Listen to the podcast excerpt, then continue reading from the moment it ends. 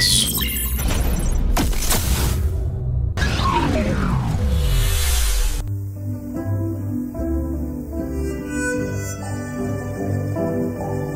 Saudações, robôs mutantes e alienígenas. Levantem suas taças e preparem seus brindes, pois logo será a virada do milênio. Cortesia do maravilhoso trabalho do Sr. Kyle Baker. E para o show da virada, eu convoco o homem que nasceu mil anos antes do seu tempo, Jamerson Tios. Cuidado com o bug do milênio. E aquele que prometeu que no próximo milênio vai emagrecer, Reginaldo Yomé. Chegando lá. Eu também. Bom, hoje é que resolvemos aloprar. Vamos falar de um gibi único, one shot, de umas 50 páginas mais ou menos, lançado em janeiro de 2000, que nunca saiu aqui.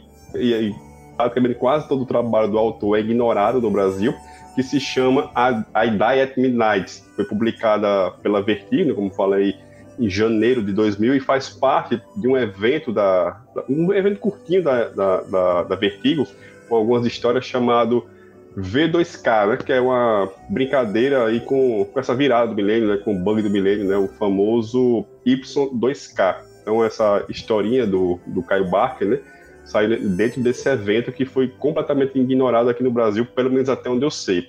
E a ideia at Midnight foi escrita, desenhada, finalizada, colorizada e letreirada pelo Caio Barque. E curiosidade, ela é um dos editores, né? Além da, da Karen Berger, né, que era editora executiva da, da Vertigo na época, ela foi editada também pelo Cliff Chang, né? O, o desenhista que foi mais famoso aqui no Brasil pela passagem do Azarelo na, na Mulher Maravilha. Então ele vai dissecar um pouquinho desse gibi. E para começar, Jamerson, Reginaldo, infelizmente, sabe Deus por quê? não gosta do Caio Barker, né, esse mau elemento, então comenta aí rapidão sobre a carreira do autor, desconhecido aqui no Brasil. É, Reginaldo não sabe curtir assim essas coisas alternativas e cômicas, né? Ele mesmo já comentou que não é a praia dele. Caio Barker, ele começou é, xerocando na Marvel, né? É, era office boy. E aí é, ofereceram para ele oportunidades de trabalho e ele se tornou finalista. Certo? Tem uma história do Homem-Aranha lá pelos números 90 da editora Abril, que tem um arte final do, do Baker, que é muito fácil é, é, é visualizar. Ele está com o uniforme negro já, é muito fácil de você ver como choca. Tem uma história dos Vingadores com a final do, do Calibac, que é uma história do, do Jarvis. O Jarvis já está cego logo depois daquela invasão que houve na, na mansão dos Vingadores, que depois tiraram a cegueira do Jarvis, né? Parar de referenciar isso e ele voltou a enxergar com os dois olhos.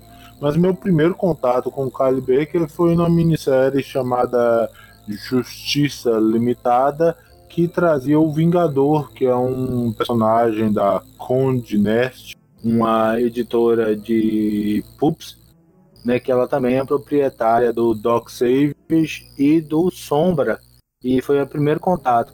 E teve outras obras publicadas no Brasil.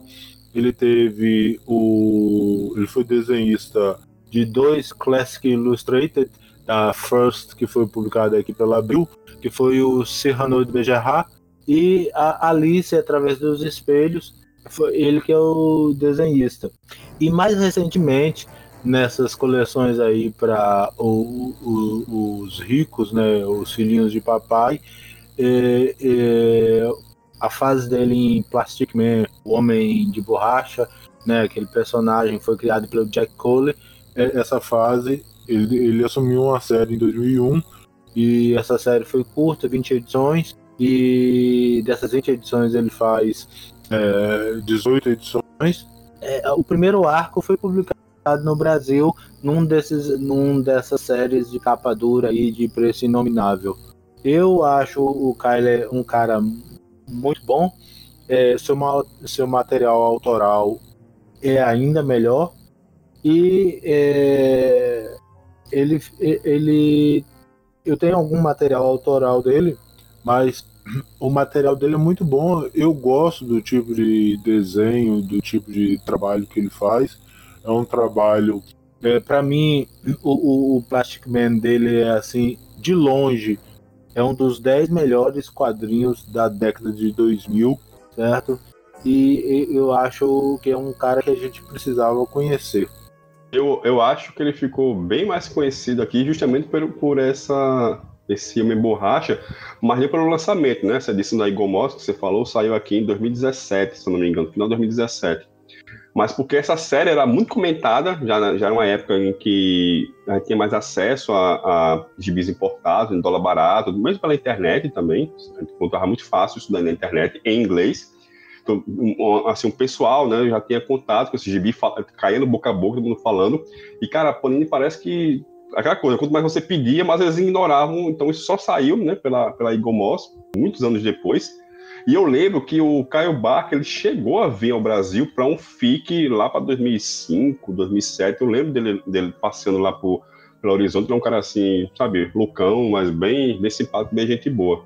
Quando você me perguntou eh, do material do Kyle Baker, eu esqueci de citar a minissérie do Sombra, que foi uma das primeiras coisas que eu li dele. Aquela série que abriu, publicou em três edições, uma minissérie, é com arte do Kyle Baker que quando ele teve no FIC, ele deu entrevista para o Universo HQ e falou que aquele material ele ganhava centavos de, de royalties, porque a DC tinha que pagar o licenciamento e só sobrava é, um trocadinho para ele e pro. Ah, eu acho que é o Gerard Jones já que faz o. Não, é o Andrew Welfare, certo? Que era o editor da Liga da Justiça, que só trabalhava nisso por amor, porque ele gostava muito de personagens pulp. Reginaldo, quer aproveitar então e se defender aí dessa sua falha gravíssima de caráter? Ah, não, cara, é assim. Uh, eu realmente, assim, talvez eu tenha lido alguma coisa aí que o Jamerson falou, mas não chamou minha atenção, né? E tanto esse Homem Borracha quanto a maioria dos trabalhos dele voltado para o humor não me chama atenção porque eu realmente eu sou difícil para gostar de quadrinhos de humor. Né? Não gosto muito, não sou. Vejo gente falar que dá gargalhada lendo, eu. Cara, eu assim, eu, eu adoro a liguinha do GIF, mas nunca ri de dar gargalhada com voz alta, assim, né? Acho engraçado tudo, mas não, não me pega. Né? Eu reconheço o talento dele, só que não me chama atenção né? Não me chama atenção. E assim, uh, uh, o Homem Borracha pode ser um dos maiores quadrinhos do, do começo aí dos, dos, anos 2000, tudo, mas é assim, primeiro que o artista não me chama atenção, e segundo que o personagem mais ainda, cara, que eu acho ele, puta, cara, muito eu acho ele detestável, assim, cara. Detesto ele. Acho ele um fora de hora, assim. Fora de hora, fora de lugar. Na, na liga eu não gosto, não gosto, né? Eu acho interessante falarem que ele é super poderoso, tudo isso, mas, puta, cara, eu acho uma, uma bobagem tão grande, cara, que não. É particularidade, assim. Reconheço mesmo as qualidades, mas não chama atenção, não. Bom, apesar dessa amargura e sem fim de, de Reginaldo, vamos, vamos partir então para para a história de A Die at Midnight, né? A história se passa ali, como falei, né, na virada do milênio, 31 de dezembro de 1999, né? É toda aquela paranoia, quem viveu sabe, né? Aquela paranoia com o bug do milênio, né? O Y2K, todo mundo tinha medo disso, quem tem computador, conta em banco, sabe? Isso era, isso era um inferno, né? Mas, assim, alheio a toda essa, essa questão de bug do milênio, né? A história, a, essa história conta uh, um pouco sobre a vida de um homem bem solitário que ele simplesmente decide tomar uma dose gigantesca de remédio para se, matar, dar fim à vida, porque sua ex-namorada, né, a Muriel, o, o, largou, né? Largou esse personagem que se chama Leury, né? Então ele, apaixonado sem sorte, não consegue mais viver sem ela e resolve tirar sua vida. Só que logo, logo no instante seguinte que ele toma esse, esse remédio, ela aparece na sua porta pedindo perdão para ele para voltar. E aí, o que é que ele vai fazer? Sabe? Ele tá com ela ali, só que ele tomou um bocado de remédio, não quer contar para ela que vai morrer. E agora ele tem que, contar, tem que correr contra o tempo para, sabe, tomar algum antídoto para resolver isso daí. Como se não baixasse toda essa intriga, né? Todos esses problemas. Esse Lero tem um amigo gigantesco, né, que é meio, meio psicopata, para ficar no mínimo, e namora uma médica que promete a ele um remédio promete ao Larry, no caso, né, um remédio que vai resolver, né, vai neutralizar os efeitos da pílula que ele, que ele tomou. Então vai salvar a sua vida, né? Só que esse cara também namorou com a, com a, a ex dele, a Muriel. Né? Então, sabe, tá essa confusão todinha aí. Então, nisso, né, corre, a, a história acompanha, né, se o Larry vai conseguir sobreviver, como vai se desenrolar esse monte de enlace, desse monte de enlace de namoro, quem é que vai ficar com quem, o que é que vai acontecer, e, e o grande clímax da história né, se dá na Times Square, além de justamente na, naquela, nesse maior Réveillon do mundo, esse, esse Réveillon de Nova York, né? Onde, sabe, o que, é que vai acontecer, né? Nesse no bug do milênio, virada do ano, e se o personagem vai conseguir sobreviver, né? O que é que vai acontecer com ele. E aqui, antes da gente partir para as opiniões do, dos meus amigos, eu já adianto que, como o Reginaldo citou aí rapidamente a liguinha, né? E lá tem desenho do Kevin Maguire, que é muito conhecido pelas suas expressões faciais. Você gosta disso daí? Cara, então aqui é seu gibi, porque o Caio Bach, ele abusa demais da expressão facial. O cara destrói isso daí. Você consegue, assim, ler o gibi sem... Algumas passagens não tem, não tem diálogo, e, e você acompanha a história, consegue acompanhar o drama do personagem principal. E ele também abusa nos enfoques, assim, na, na, na é um gibi muito cinematográfico, sabe? Tá pronto para ser gravado. Ele tem umas tomadas de câmera assim, ele muda o foco, sabe, de uma maneira sensacional. Ali foi uma história muito divertida, muito, sabe, beirando bizarro, cada acontecimento maluco em cima do outro. Ela se passa ali em tempo real, né, ele fugindo até, até chegar à virada do milênio, então é um grandíssimo gibi. Então já começa por você, Jamas, que indicou essa história, que, é que você. Por que você chegou a ela, né? Por que I Died Midnight? É, é, eu primeiro achei muito divertido. É, é uma história assim, é, é, uma história em quadrinhos que ela não, não, primeiro que não é um universo de ficção com heróis. É uma história é, fechada, é um, é um conto fechado. Você lê ali, acabou, não tem continuação, mas você lê e fica com, aquela satisfação. A história é bem narrada existe um momento em que a Muriel chega no apartamento e o Larry ele toma uh, os remédios, mas ele vai fazer um jantarzinho de despedida para ele e ela bate na porta, ele vai lá e ela olha por cima do ombro que ela tá pedindo perdão, né? Ela olha por cima do ombro e vê lá o jantar e ela fala, pô, já deu tempo de chegar outra pessoa, certo? E então assim, é uma comédia de erros, é, são situações. E você falou que o, o método. É, o, Baker ele faz é, corpos deformados, mas o rosto que ele produz são rostos assim, muito bem feitos, muito expressivos.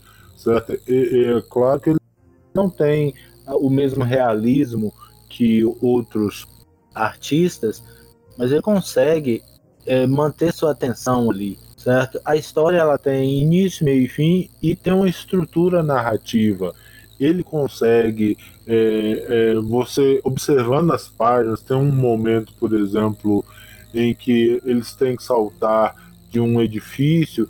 Você consegue se sentir naqueles locais, você consegue sentir aquela apreensão e principalmente que, como a gente não conhece muito a obra do Baker, você não tem segurança do que vai acontecer ao, ao final da história. Você, você não tem segurança de que o Larry que tomou o, os depressivos, né, o antidepressivos, o que ele tenha tomado lá, você não sabe se ele vai viver ou morrer, certo? E essa insegurança faz você se, se interessar ainda mais, porque você não tem aquela lógica clara de o Batman vai terminar a edição vivo, certo?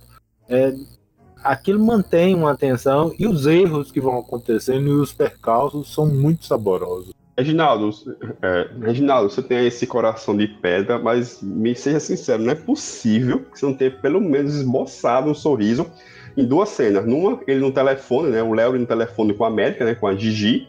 Ou ele lá na casa da, da Muriel falando com a mãe dela. Se você não riu aí, você não vai rir mais nunca na sua vida. É, então, cara, foi o que eu falei. Eu não dou risada com quadrinho, assim. Não não me pega, não é que não me pega, eu não sei lá, cara, com, talvez num filme sim, né, pela, pelo momento, mas o quadrinho não, não, é uma característica, assim.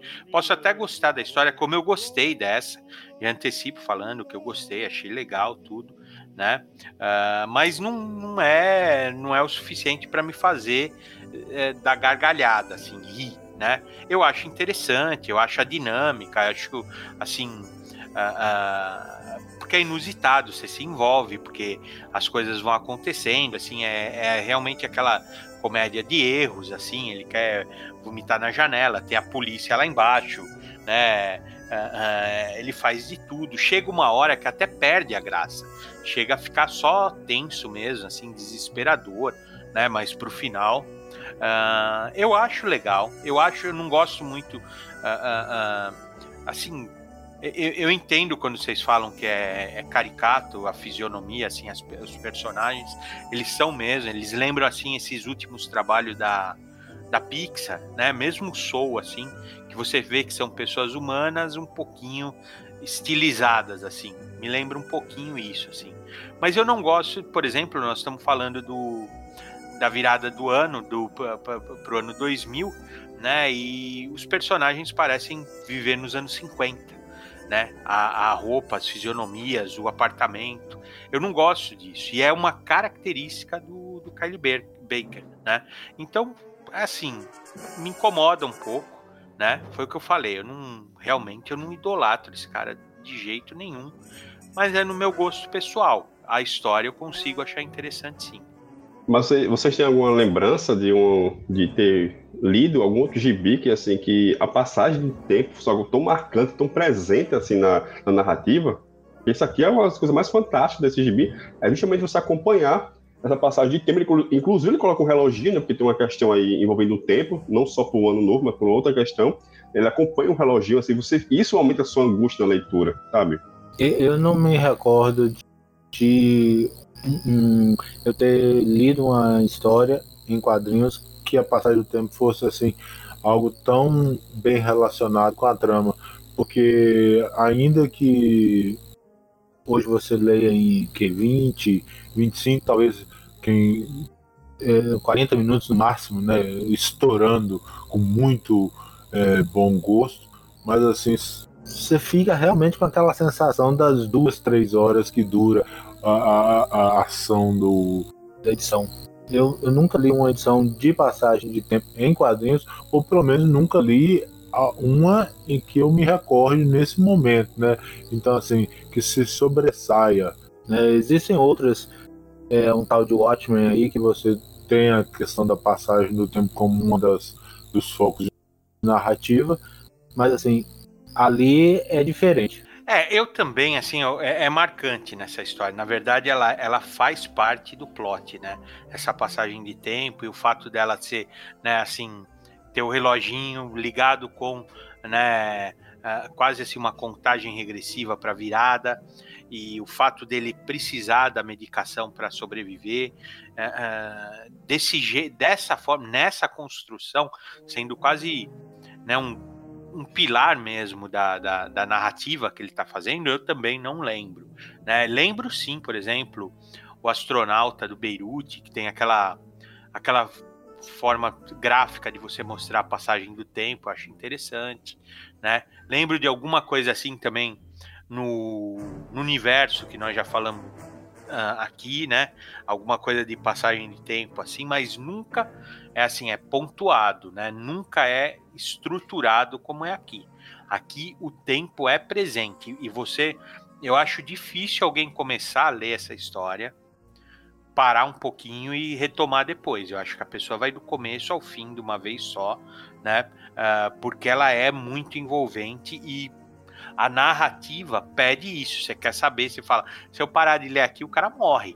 Né? E não, assim, eu desconheço uma outra história que te envolva uh, dessa forma. Então, para a gente já se encaminhar para o final, né? Vocês dois têm duas vantagens aqui em relação a essa história. Né? Primeiro, que vocês são velhos, então já tinham ter assinada no bug do milênio. E segundo, que trabalham com trabalham com computador, né? Então, qual é vocês têm essa vantagem. Né? Vocês, vocês estavam com medo disso aí? Como é que foi, como é que vocês, quais são as lembranças que vocês têm desse momento específico da nossa história? É, naquela época eu usava, eu programava numa linguagem de programação chamada Clipper, né? Ainda não tinha migrado para ambiente visual. E aí é, no Clipper tinha um comando chama set century on que a gente ligava o, o, o século, né? É porque em vez de você usar seis caracteres, né, dois para dia, dois para mês e dois para ano, você, é, usaria oito. Então, para mim, é, eu já mexia com banco de dados e eu sempre trabalhava com Century Century on ligado, né? O, o século sempre ligado.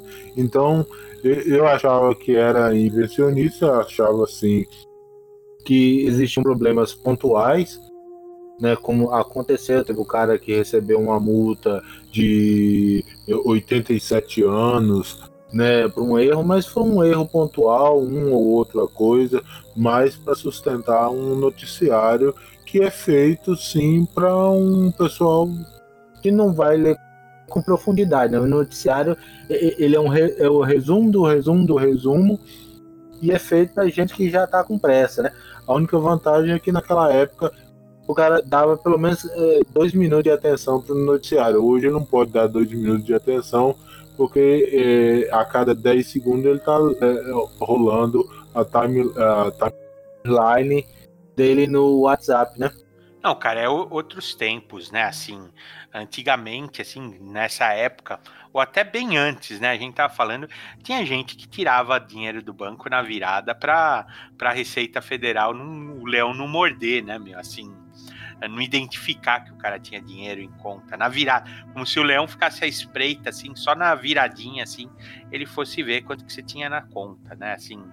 Então, é umas coisas assim que hoje você falar é a pessoa nem entende que não passou por isso, né? Eu curiosamente eu também trabalhava, eu era webmaster, né? A função do a profissão do, do, do novo milênio, né? Eu era na época e também apareceu algumas salvaguardas, algumas coisas que você tinha que fazer, né? Uh, na época por essa questão, né, meu, que achavam que, né, 1990, na verdade 99 ia virar 1900, né, e não ia virar 00 1900 e não o ano 2000, né? Uh, então eu lembro, lembro sim, teve um medo, né? Não da forma, na época vendia um computador, né, pronto para, né, o o Y2K, né? Tinha isso na época, tem anúncio de revista se você procurar falando disso, né? E foi uma coisa que não deu nada, né? realmente não deu. Mas ainda bem que não deu, né, meu? Que eu não queria ver confusão desse jeito, né? Mas do jeito que falavam, ia ser o apocalipse, assim, cara. Infelizmente não foi. Ah, eu tenho, eu tenho lembrança disso, porque meu pai, ele trabalhou a vida inteira no Banco do Estado de, de Alagoas e ele trabalhou na, no processamento de dados. Então eu lembro que ali em 97, 98 o banco já tinha fechado, né? O banco fechou meados dos anos 90. Então eu lembro ali um pouquinho antes, ali em 98 até 99, ele falava muito disso, sabe? Desse banco bilhete que seria o um inferno que os bancos, ele, tem, ele, ele sim tem fazer aquele terrorismo, nossa, vai, o banco vai acabar, não sei o quê. Mas foi resolvido bem antes, né? No ano de 2000, já, sabe, isso já era, já era velho, né? O Réveillon 99 para 2000, esse assunto do Banco Milênio já era uma coisa antiga, já, já tinha sido, sido muito assim, muito facilmente né, superado. Assim, para a gente fechar, não vou pedir para vocês é, falar se vão indicar o gibi ou não, até porque não é dos mais fáceis acessos. Queria fechar com uma perguntinha: se tem algum gibi que vocês queriam ver o Kyle Baker desenhando, né? Fora o Borracha, que é um dos mais conhecidos aqui. Eu gostaria de, de vê-lo é, desenhando um personagem de herói de ação, né? Ele, ele fez a arte final do Deadpool, né? Mas Deadpool não é exatamente um personagem que eu me importe, né? Eu nunca li nada do Deadpool e graças a Deus continuo virgem, virgão, como diz um conhecido nosso. É, eu gostaria de vê-lo desenhando novamente o Homem-Aranha de o, uniforme negro, né? É, inclusive, até encontrei a edição aqui, a edição de novembro de 1990, Homem-Aranha número 89. Certo? Então, eu gostaria de vê-lo fazendo isso. Ele fez também, ele finalizou aquele arco da Ginny Wolf, né? Da morte do, do Ginny Wolf. Sim, inclusive eu tava vendo aqui, ele também trabalhou nos Transformers, né? Tem o nosso querido Reginaldo gosta de Transformers, né? Gosto, G1 eu gosto. Aí começou a ficar muito, mais, mais primitivinho, mais quadradinho, assim, né? Que o Bumblebee é um fusquinha. ah, inclusive, eu, eu, eu, queria lembrar, né, que eh, ele é o desenhista e o roteiro da Letícia Lenner. Né? Letícia Lenner, a babá do super-homem, né? Que é uma história que quase acabou, né? É, é só cortar aqui para vocês. Teve um, uma, é, teve uma história cômica de uma babá que é contratada pelos Kent para cuidar do Clark, é, enquanto eles vão para uma noite para tirar uma fora, né? E aí, é, essa história ela sairia numa edição é, uma coletâneazinha pequena, só que essa história foi censurada e acabou é, proibida, mas tinha um lote que foi para Inglaterra e nesse lote que foi para Inglaterra a, história chamou atenção e ganhou um, um prêmio. Aí depois ela foi é, colecionada nos Estados Unidos numa Bizarro Comics, certo? Que uma edição de capa dura. E que eu acho até estranho a Panini não ter reeditado essa edição, porque ela só tem aqui no Brasil uma edição da Opera Gráfica, que é uma edição cara e difícil de ser encontrada. E Letícia, Letícia, Letícia é uma história que ganhou vários prêmios e é, é muito conhecida. Cara, bateu aqui o, o bug do milênio em mim, eu desliguei e religuei de novo, assim, né? não, não, não sei de quem que você tá falando.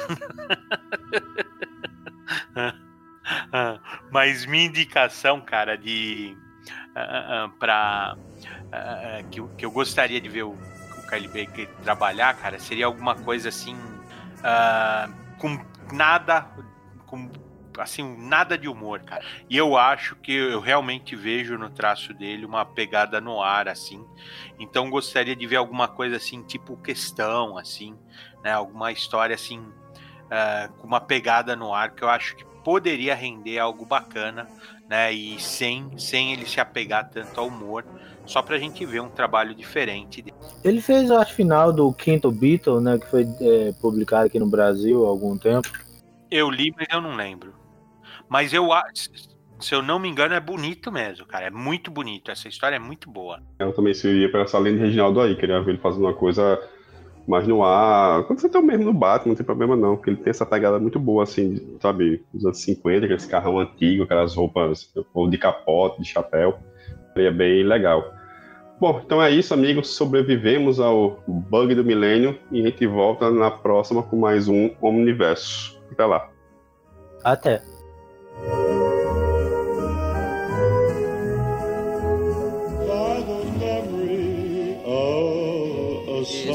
Omniverso, mais um podcast com o selo dos cabras de qualidade do arte final.